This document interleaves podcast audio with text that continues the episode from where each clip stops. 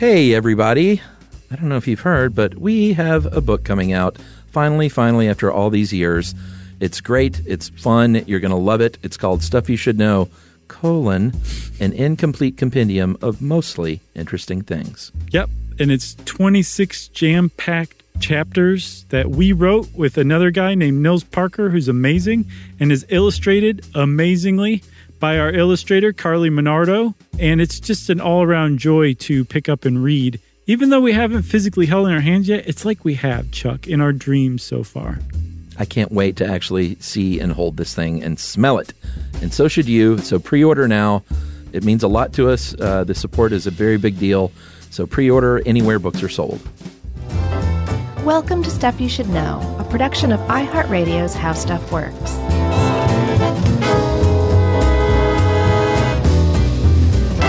Hey, and welcome to the podcast. I'm Josh Clark, and there's Charles W. Chuck Bryant.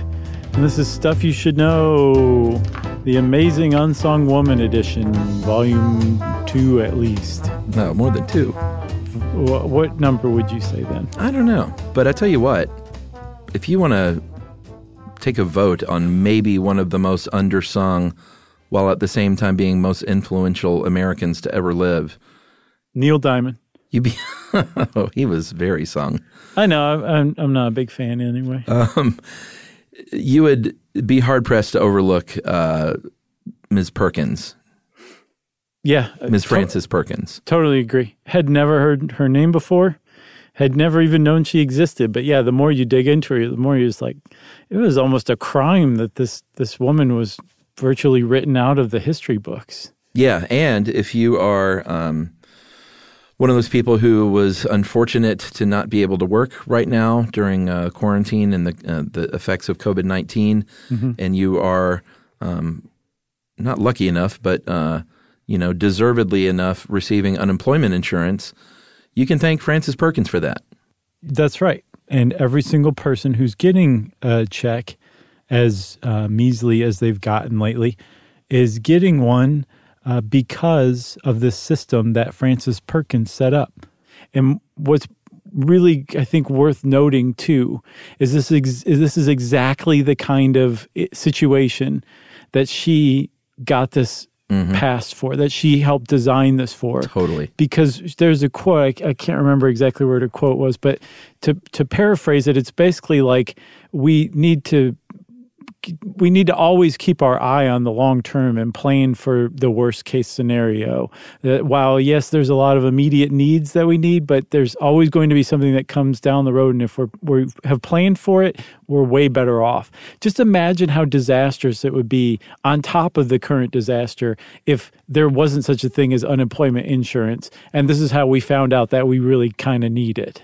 Yeah, it would be Dark Ages stuff in this country. Yeah. So if you have gotten your unemployment insurance check and it has helped you, thank Frances Perkins somehow. Yeah, and we want to thank How Stuff Works. That's where part of this research came from, and some other places, but notably, and I want to shout this out because this is a library intern at the FDR Library who wrote a paper called Honoring the Achievements of FDR Secretary of Labor, Jessica Brightman. Mm-hmm. This is really good stuff, and she's a library intern, and we want to shout her out. Yeah, she did great. Or she was at the time. I imagine she's moved on from that internship. After she turned that essay in, yeah. You bet your bippy she did. So Frances Perkins was born Fanny Coralie Perkins mm-hmm. in Boston in 1880, but her relatives and her ancestors came from Maine, and it's kind of funny here at the beginning of this How Stuff Works thing, it says, she's so undersung that even residents of her hometown of Damariscotta, Maine, didn't seem familiar with her legacy. Mm-hmm. I think that says more about Maine. Right? They're like, oh, we don't need to help her put on airs. Well, then just like, I don't ask, I don't tell, I just don't, I whatever. She lived here, great, good for her. I want to say also, before the residents of Newcastle bust a vein in their forehead, she's also cited as a native of Newcastle, Maine. Oh, and they're okay. Right across the Damariscotta River from one another. I think she's from Newcastle. That's so is this guess. Like a Adidas Puma thing? Maybe. Maybe, except imagine if neither town knew what shoes were. I think that would be a pretty accurate analogy. Oh boy, I love the Mainers. So she, she came from really like dyed-in-the-wool Yankee stock. Her family came over, I think, in the 1680s. She had like her family had built an outpost during the French Indian War. Her grandmother, who had more of an influence on her, she said, than anybody, had a cousin who she was close to, who founded Howard University and fought for the rights of newly freed African Americans. She came from like a long line of people who like cared about other people. And yet, surprisingly, her parents were very conservative. They were in favor of, helping the poor, but not mingling with them, helping them by sending some money or something like that. Okay. And they produced a child, Fanny Frances. She changed her name, I think, in, her 20s or 30s. She was the opposite way. She was like, no, like people are people and they all deserve help, and there's a lot of injustice in this world, and I want to change it myself. And she's one of those people who actually did enact tremendous change for all the right reasons. Yeah. She said, people are people, so why should it be? You and I should get along so awfully. Which one was that? Depeche Mode. I can't. Oh, baby. Hey, that's Emily's jam. I mean, she probably has that tattooed on her body somewhere. And in fact, we're both doing that. It's none of my business. We're both doing that silly, and I never do these things on Facebook, but I have time now. The top 10 most influential albums. Mm-hmm. And I was like, which one are you going to pick, New Order or Depeche Mode? For her, because that's a tough one. Well, I mean, she's got 10 to choose from, right? Yeah, but I think for her, those two are so inextricably tied that it was one or the other. I gotcha. And she went with Depeche Mode because they were first and thus probably more influential. Depeche Mode was before New Order, huh? Yes. I mean, technically, if you count New Order as an outcropping of Joy Division, then they were first. Oh, so, well, Joy Division was different, though. It was pretty different. Different enough that they might as well be two different bands. Which they were.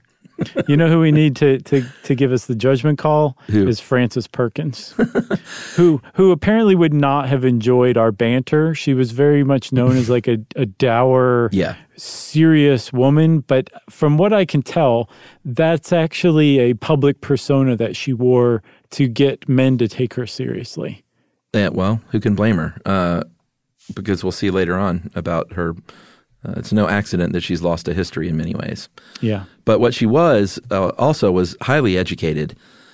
She graduated from Mount Holyoke in 1902, where she majored in chemistry and physics, even though she made her name in economics, which means she was a very well-rounded human and had a very large brain.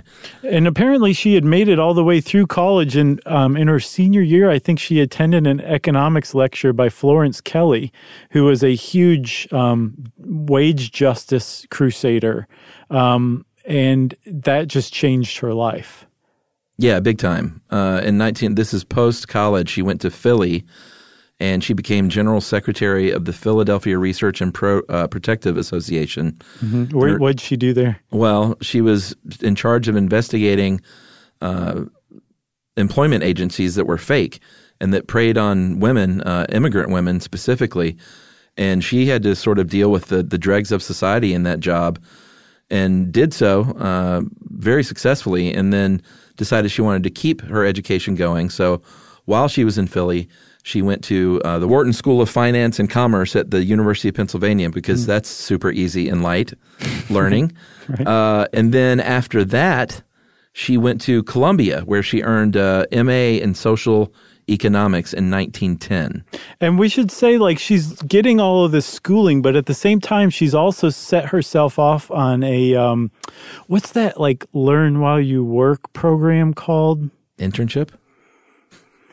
No? I guess so. That's not exactly what I'm looking for. But yeah, I mean, it makes sense. So she set herself up on a real-world internship program. So while she was in Philly working for that bureau, she was investigating those those fake employment rackets. Like, she was on the ground doing this stuff, like carrying out these inspections, investigating factories, like taking notes and like in her early 20s. Yeah, basically, yeah. And while she's studying this stuff, she's also out doing and seeing the stuff firsthand that she's learning about, which from what I can tell, she really kind of digested and held on to, and it just kept driving her for the rest of her life what she saw. I think that's called the School of Hard Knocks. It is, but she enrolled in the Wharton School and the School of Hard Knocks at the same time, which is pretty impressive. That's right. And after Columbia, after she got that master's, for 2 years she served as executive secretary of the Consumers League of New York. Mm-hmm. And this is where she really felt her life calling to improve wages, improve working conditions, because this was 1910 through 1912. And things weren't great in factories at the time. We could do a podcast on, I don't know what the focus would be necessarily, because we've done labor unions, but just labor conditions would be maybe so eye-opening. But this is one of the things she did. There's very few more depressing words than these strung together. She improved working conditions for children. Yeah. That was one of the things she did. I know. And that was at the Consumers League of New York, and she got there and was like, yes, I've achieved one of my first goals, which is working directly with the same Florence Kelly who gave the economics lecture that changed her life years before at Mount Holyoke. That's right. Yeah. So she was one of those ones who said, I want to do this, and then would do it, and then would move on to the next thing. Yeah, she wouldn't stand around and wait for the statue to be built in her honor. Exactly. Yeah, exactly. So we take a break? Yes. All right, we're going to take a break and talk about a pretty devastating fire in New York City that changed the course of her life right after this.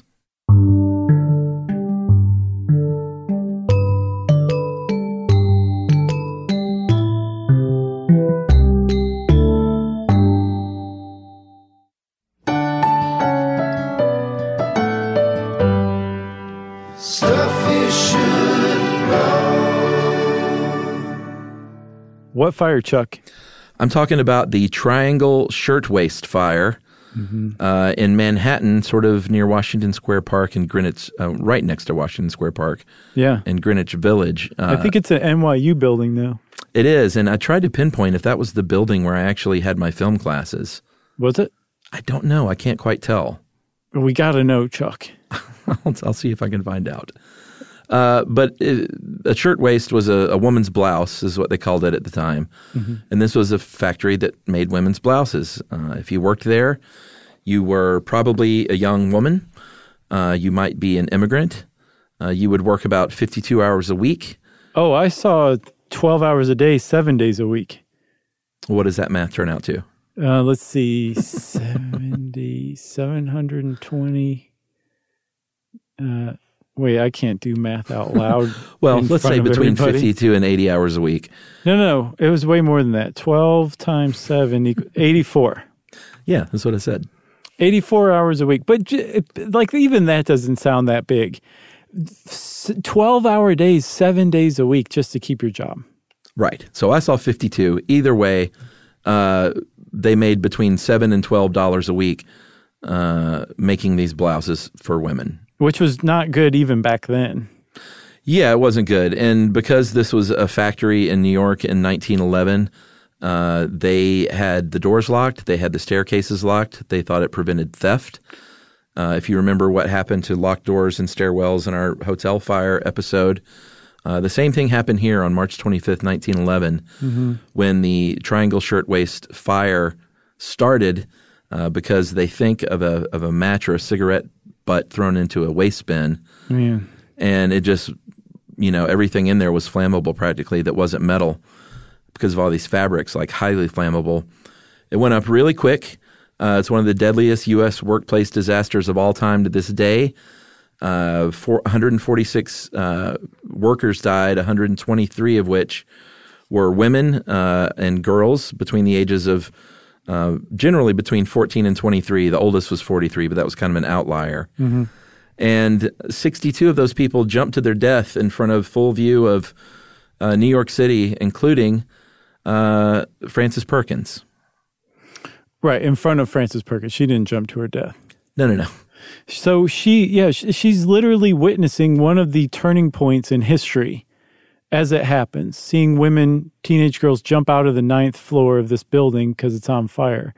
And not only is she witnessing a fire that will change history, she is one of the people that will force history to change because of this fire. The fate or the destiny that put her a block away from this fire when it happened it's just astounding to me that she was there, because she went on to be one of the people who said this is never going to happen again. And under her watch, it basically didn't. It was the worst that it ever got, and it never got that bad again because of the safeguards she forced the state and then later on other states and the federal government to adopt. Yeah, I mean, she was already kind of headed down this road anyway. She was already part of the New York State Factory Investigating Commission. And because of this fire, which I don't think we said, she was just having tea across the park there, ran over and saw this. One of the things she saw, at one point there were 20 people that had managed to get out a window onto a fire escape, one of those tiny little flimsy New York fire escapes. Mm-hmm. And that all 20 of those people, the thing collapsed and they all fell to their 100 feet to their death right in front of her face. God. Yeah, we need to do an entire episode on that. At the very least, just to shame the two owners who were just totally responsible for all those deaths. Yeah, absolutely. But this was sort of just the way it was. I mean, not absolving them, but she saw this as part of the bigger problem. Not like these two owners are responsible, but she was like, it was an indictment of the system. Yeah, it was. But at the same time, those guys were particularly nasty examples of the system. They weren't average by any means from what I understand. No, but what was average was the fact that they didn't have fire codes. And she's the person that brought that in. By the time she was in her early 30s, she had called for and successfully called for exit signs, occupancy limits, sprinklers, fire escapes, unlocked doors and stairwells, how wide the doorways had to be depending on your factory floor. Like all these sort of common sense things. Like a lot of people saw this stuff happen and saw this incident that day and were horrified. But Frances Perkins said, nope, I'm going to change it. I'm a woman in 1911 and I'm in my early 30s, but I'm going to make this happen. And she did. She did. She was appointed to the New York Committee on Safety under the recommendation of Teddy Roosevelt, which says a lot because that means she'd already made a name for herself in her 20s in New York City politics to the point where Teddy Roosevelt would say, like, you really kind of need this woman on there. And then let's not forget the fact that the operative word here was woman, as far as society was concerned at the time. And this legislation that she got passed through in New York, or that she helped get passed through in New York, like I was saying, it became a model for other states and then eventually the federal fire codes because of this, largely because of her efforts. And she made a name for herself. She'd already made a name for herself, but this really kind of helped cement her name. And she started working closely with a guy named Alfred E. Smith, who was an assemblyman from New York. Right. But she won his respect pretty easily. I think they worked on this New York Committee on Safety together. And so when he became governor, she kind of rose along with him. Yeah. She was appointed by him to New York State's Industrial Commission, which made her the first woman to be appointed to a state government position in the country. And with her $8,000 salary, she was the highest paid woman to hold any office in the United States at the time. So she became important pretty quick. But she became important, everybody. This is really important to remember. By hard work and heart, which is just a wonderful combination. Like amazing things happen from people who have that combination. Yeah, and she ingratiated herself to these male politicians a couple of different important times in her life. And the first one was Alfred E. Smith, like you were saying. So she rose along with him because he knew, he was like, man, I don't care if she's a woman or not. She works harder than anyone I know, and she gets the job done. So I'm just going to bring her along with me. And not just works harder. She was known as a policy expert about worker safety and wage justice by this time, too. Well, yeah. I mean, I talked about her very large brain. And her higher education. She was super, super smart. She, like I said, she majored in chemistry and physics, even though her real love was econ. So it's like, are you kidding me? No, we're not kidding at all, Chuck. No, it's very much true. So like you were saying, she first kind of rose to prominence with Alfred E. Smith, who, from what I could tell, I didn't get to research him very much. But the stuff that I ran across, the references to him, he seemed like a genuine, like, true believer, crusader in justice, social justice as well. Yeah. So they were like a good pair. And he made it as far as New York governor. He ran for president and didn't win. And when he didn't win, he, I guess, lost the governorship and was succeeded by Franklin Delano Roosevelt. And so Roosevelt came into power in New York as the governor of New York, and Francis Perkins was already there and had already built up a reputation. And Roosevelt recognized the kind of person she was pretty quickly, because a lot of people are, you know, you can give a lot of credit or a lot of vilification to Roosevelt for his New Deal policies, depending on your political stripes. But if you admire him for it, as I think most people should, he it wasn't just him. One of his great talents was to recognize talent in others, and to bring those people together and then enact policies based on their expertise and their recommendations. And one of those people was Francis Perkins, starting when he was governor of New York and then also when he became president too. Yeah, so when he came into his governorship, she had already been named and was the chairperson, called it a chairman back then, in 1926 of the State Industrial Board. She was doing a great job there. And then in 1929, FDR appointed her as the industrial commissioner of the state of New York. And what happens? The stock market crashes. The Great Depression hits America like a punch in the face. And she was the one who stepped in and got in his ear and said, you know what, like, I know that we have to feed people right now and we have really immediate needs. But like you mentioned earlier in the episode, she thought about the big picture and long-term goals. She said, we need to really take swift action here. So with her help, they created a committee on employment. He appointed her the head of that. And then when he was elected president in 1933, he said, you know what, I'm going to appoint you to be my Secretary of Labor. That was huge. I've been working with you for 20 years. I trust you, and you're going to do a great job. And the public roundly said, what? A woman in the cabinet? They really did. I mean, like, she was the first woman to serve as a cabinet member. I mean, women had just gotten the right to vote about 12 or 13 years before. So dude, she couldn't vote till she was 40. I know. Isn't that crazy? And yet she held public appointed offices and still couldn't vote. But wasn't allowed to vote for her boss. Right, exactly. Yeah.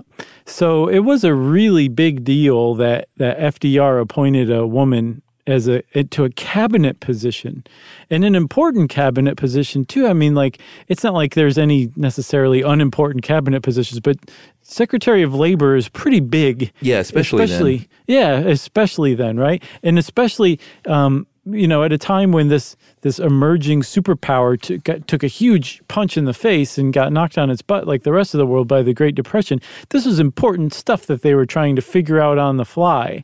But he chose a really great person who wasn't really accepted at first, not just by the public, but by virtually anybody.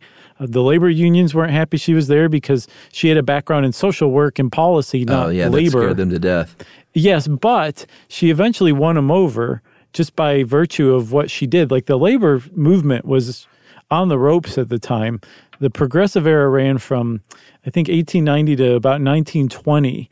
So by the time 1929, 1930 comes around, it's dying off, the labor movement. But under her leadership as the Department of Labor Secretary, she revived it. And by the time she either died or left office, I can't remember, I think a third of all Americans were members of unions. Yeah, and pre the Union stuff, like kind of right after the Great Depression hit, one of the first things they did together was created the Civilian Conservation Corps, the CCC, which was a really big success, one of the big early successes of the New Deal, in that they said, you know what, we have this workforce of these unskilled, unmarried men, and let's get these guys working in conservation. We have this vast areas of rural land and natural resources, and let's send these guys out there to work on this stuff. And they did, and it provided a ton of jobs through the Civilian Conservation Corps. It did, and it also helped reinforce and build out America's infrastructure too, because they had all this labor that the government was putting to work doing it, right? Yes. So she was in charge of overseeing that. And one of the other, I guess the next big thing, I think it was before Social Security, was something called the Wagner Act. And the Wagner Act I think you mean the Wagner Act. the Wagner Act, depending on your persuasion. It gave workers the right to unionize and the right to collectively bargain. Yeah. And one of her roles was to go out and promote this stuff, not just to, other members of the government or members of industry, but to individual Americans too. So in 1933 alone, she gave 100 different policy speeches in just that one year on New Deal projects, promoting them. And one of the speeches she gave, I don't know if it was in that year or not, but she went to Homestead, Pennsylvania, right across the river from Pittsburgh, where Carnegie Steel was headquartered. And she was going to inform these workers about their newly won rights through the Wagner Act. And Carnegie Steel and the local government would not give her any place to hold this meeting. They wouldn't give the Secretary of Labor a place to talk to voters. So and there's apparently a famous picture of her leading all of these steelworkers on foot to a post office. She's like, oh, I can think of a place where I can assemble legally, and that is the post office. So she gave her speech on the grounds of the Homestead Post Office to thousands of steelworkers, informing them that they could legally unionize and bargain collectively for workers' rights. That's amazing. I feel like we had to have talked about her in our unions episode, and if we didn't, shame on us, but also shame on the fact that she probably didn't pop up in our research, which is one of the problems. Yeah, mostly the second one. All right, so I'm going to pass that buck. Right. The buck stops over there. Well, we're making up for it now, either way. Okay, Chuck, so we were saying at the outset that if you got an unemployment check, thank Frances Perkins, or if you ever get an unemployment check, if you even like the idea of the fact that an unemployment insurance policy is out there for you in case you ever need it, thank Frances Perkins. And the reason you thank Frances Perkins is because she basically oversaw the creation of the legislation that became the Social Security Act of 1935. And when I say oversaw the creation of that legislation, that was it. She was the head of this cabinet-level committee that was assigned the task of coming up with a social insurance policy, a social safety net for the country. And they came up with this within 6 months, this full policy report. And within 2 days of delivering the report, FDR turned around and unveiled the Social Security program idea to Congress. And another 6 months or so later, maybe 8, it passed into law. Yeah, and boy, we should do one on Social Security at some point. I agree. I think we have, man. I'm almost positive. Yeah, it really rings a bell. Go ahead. I'm looking it up. Well, no, I'm going to have our little our assistant over here check that. Can you go and check on that? Okay, they're on it. Who is Tommy Chong? Like we've ever had anyone that worked for us. Right. That's the funny thing is when we get emails over the years, they're like, well, to Josh and Chuck and Jerry or whoever on your staff is reading this. It's like, right. Yeah, it's pretty much us. Yeah. Well, we're reading these emails while we're having to sweep up the studio. Well, I want to be fair. To be fair, we work for a big podcasting network, and there are a lot of people that help us get stuff out in the world, but We have never had like a Stuff You Should Know staff of 8 people who only work for us and research for us and all that stuff. And I feel like it really shows in the podcast. I feel like I'm glad you said that because I felt like I was patting ourselves on the back for a second there. No, the opposite. But you dashed that very fast. Sure. Self-deprecation, Chuck. That's our specialty. That's right. So Social Security, what we're talking about in general, everyone knows what this is basically a system where younger, hardy people working hard in this country help out older people, retired people, perhaps disabled people, people that have had work-related accidents. People who wear funny hats. People who wear funny hats. And pay into this system that ideally, and you know, we're not going to get into the weeds here, that would come on our Social Security podcast. But ideally then when you are old or in need, then you have that same money waiting for you because of the younger generation and the younger workforce. Right. That's the brilliance of the whole thing is it's a transfer payment system to where you are directly funding the people who have retired now, but it's on the premise that people behind you are going to fund into this to support you later on. Right. It's beautiful. It's a genius idea. And apparently FDR sent her, Frances Perkins, to study the British system of unemployment insurance even before he was president, back when he was governor of New York. And he became the first public official to commit to developing an unemployment insurance plan. And it was at the persistent behest of Frances Perkins that he did that. Yeah, and it's not like, I mean, he didn't run for office with Social Security on his list of things to do. Well, yeah, that's the thing. A lot of people say, like, if it weren't for her, no joke, this stuff probably wouldn't exist. Certainly not in the form that it does now. And that's not necessarily fair. There were programs that had, like, Social Security-type programs among the states, including unemployment programs, but they were ad hoc, they were patchwork. Most states didn't have them. And it's the kind of the beauty of this, the federal program, is they're basically like, okay, states do this, but we're going to oversee it and organize it and help fund it. Yeah, and it's not like I was saying at all that FDR was like not a champion of it or was just lazy. He had a bunch of stuff going on and he had a bunch of irons in the fire. Uh-huh. So he needed her to come in and say, hey, listen, this is all great because we're in a tragic situation right now. Like we're trying to put out a fire. But what I want to do is make sure another fire doesn't happen in the future.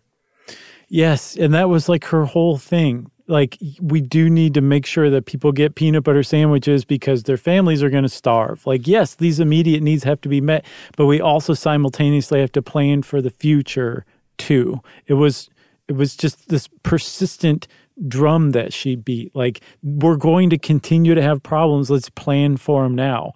Like, the level of visionariness in this person was, you just don't see that. I can't think of too many other people who've come and gone in the federal government, in the United States at least, that had that level of, awareness of looking down the line that far rather than just, 4 years out or to the next election. Yeah, and she also, we talked about some of the things she did earlier in terms of her career, in terms of fair labor practices, but when she was Secretary of Labor, she had real teeth to make real change. And during her tenure, she helped craft the Fair Labor Standards Act. She helped establish minimum wage laws, maximum work hours laws. And she finally said, you know what? Maybe we shouldn't make labor for children better. Maybe we should not bring our children to work and make them work. So let's just get rid of child labor altogether. And you can make the case, Chuck, that she is the woman who gave America's kids the concept of a childhood. Yeah. At the very least, she extended it by many, many years. Totally. I've got another amazing fact about her. She, I believe, is the first cabinet member who Congress ever sought to impeach. Oh, really? Yes. I'm almost positive that's correct. I know that they did try to impeach her, and they failed in the impeachment, not just the conviction. They couldn't get enough support for articles of impeachment. But it was because she refused to deport an Australian longshoreman who'd successfully organized a general strike in San Francisco. And the anti-communist elements in Congress suspected that this guy was a communist and wanted him out. And she said, you know, I don't think very highly of this guy. I don't really agree with a lot of what he stands for, but I don't think that you have really good evidence, and I think this is all retaliation for the strike you organized, so I'm not going to deport him. And you might say, well, what did this lady have to do with deporting?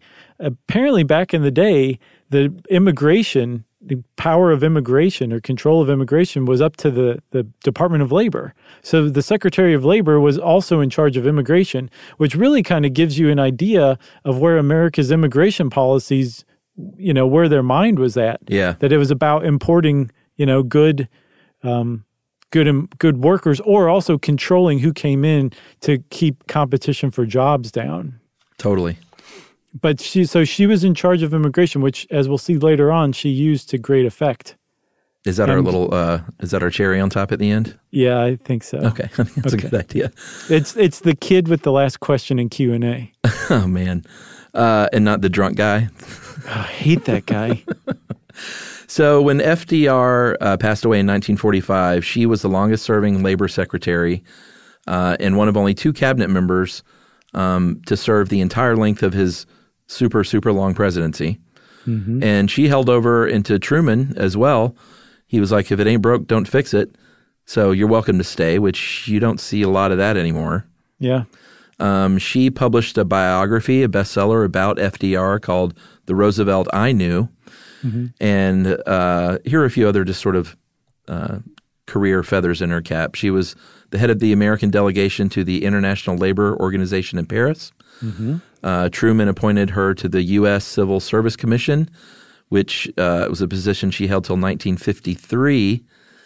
And she basically accomplished every single one of her goals while she was Secretary of Labor, except for one thing she went in there wanting to do, which was universal access to health care. Yeah, which is kind of a bummer.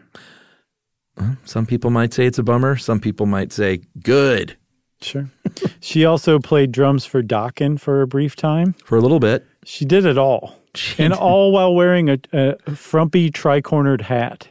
That's right. And then after that, she did what a lot of people in public policy do. She went on to teach and lecture at the New York State School of Industrial and Labor Relations at Cornell University. She did that till she was 85 years old when she passed away in 1965. Yes, there were a couple of other things to throw in too. Both her husband and her daughter suffered from what we today call bipolar disorder. Yeah. She cared for them their entire lives. That little thing. Yeah, right. Can you imagine? No, while she's doing all this other stuff, she made sure that they were cared for, took care of them directly herself. And one of the other things I think is worth mentioning, too, that before FDR became president, while she was working in New York, she was already known publicly before she became Secretary of Labor, because she was the first public official to call Hoover out on his BS when he was downplaying joblessness numbers and unemployment figures, and just general terrible economic news, and pretending things were way better than they were. She was the first person to step up and publicly contradict him, and made national news for that. Wow. And, you know, again, this is a woman doing this in like 1930, so just that alone makes national news. But she was also calling him out on his BS. And one thing that we have to say before you finish with the cherry on top, Chuck, is she had guys figured out. She had a folder called Notes on the Male Mind. And she would just take notes on guys and men that she worked with, and just kind of try to get an understanding of them. And she realized that the way to get male colleagues to treat you normally, or maybe even respect you, is to remind them of their mother. Wow. And that's what it takes, apparently, to get a guy to treat a woman with respect at work. Well, and, you know, we mentioned why she's undersung. You know, history is written by men. We all know this. And a lot of those New Deal histories in the 70s and 80s didn't even mention her, which is just staggering that you can write a history of the New Deal and not mention Frances Perkins. It's just like a black eye on any author that did something like that. It almost seems malicious in a weird way. Like, I'd like to think that that's not the case, but what other explanation is there? It's nuts. It's weird. So the cherry on top here at the end is World War II. She World War II is not a cherry on top, but right. She was watching Hitler do his thing in Germany and got really worried. She's like, man, that guy's cranked up.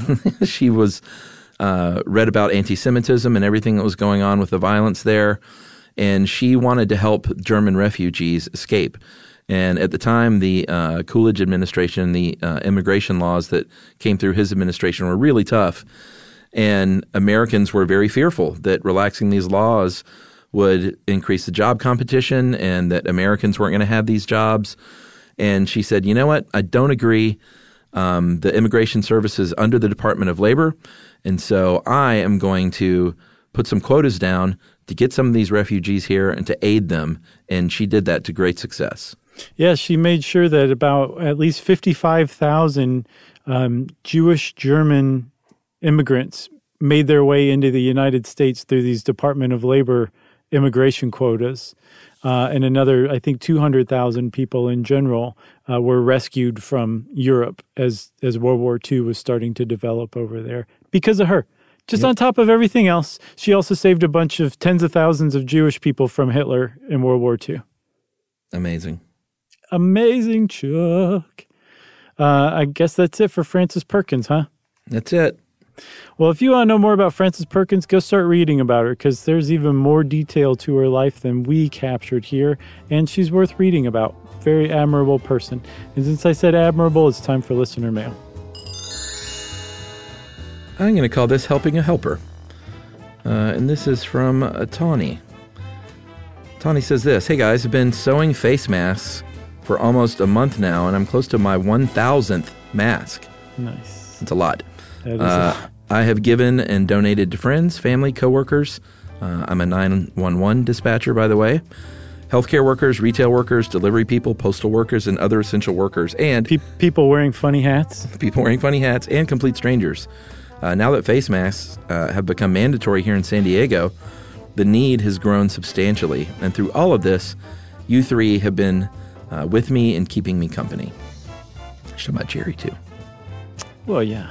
Okay. She wasn't talking about Tommy Chong, I'll tell you that. Old episodes and new have entertained me through the tedious hours of cutting fabric, ironing, pinning, and sewing. I started listening to your podcast while I was in the Navy and soon introduced you guys to my husband, who is still in the military. We have both listened and learned through the years together. Thank you for continuing your show and helping the helpers of the world. Side note, love the 911 dispatcher episode, and thank you for clearing up the pizza order myth. Second side note, I wrote my master's thesis on the use of body-worn cameras by law enforcement, and I decided to focus on that topic after listening to that awesome episode. Oh, neat. Yeah, that's pretty cool. All three of you are thanked and mentioned in the thesis even. Oh, that's cool. When I'm tired and don't want to sew anymore, I think of this quote from Mr. Rogers. Head down. When I was a boy and I would see scary things in the news, my mother would say to me, look for the helpers. You will always find people who are helping. Go to them, and they will help you. And that is from Tawny, and that's a great quote, Tawny. I'm gonna use that in my own house. It's kind of like if you're afraid of flying, watch the flight attendants, and as long as they're not freaking out, you're fine. It's the exact same thing. He's saying when the S goes down, there's people helping, so that's always good. God bless Mr. Rogers and you, Tony. Oh, man. Yep, thanks a lot. Is it Tony? Tawny, Tawny. I couldn't tell if you were just putting a little mustard on the Tony. No, like Tawny Katane. Sure, yeah, from the Whitesnake videos. That cultural icon. Well, thanks a lot, Tawny. I apologize for Chuck calling you Tawny Katane. Okay? Can I apologize for you, Charles? Sure. Okay. Well, I'm going to do that. If you want to get me to apologize for Charles, let's see if you can do it. You can send us an email. Wrap it up, spank it on the bottom, and send it off to stuffpodcast@iheartradio.com.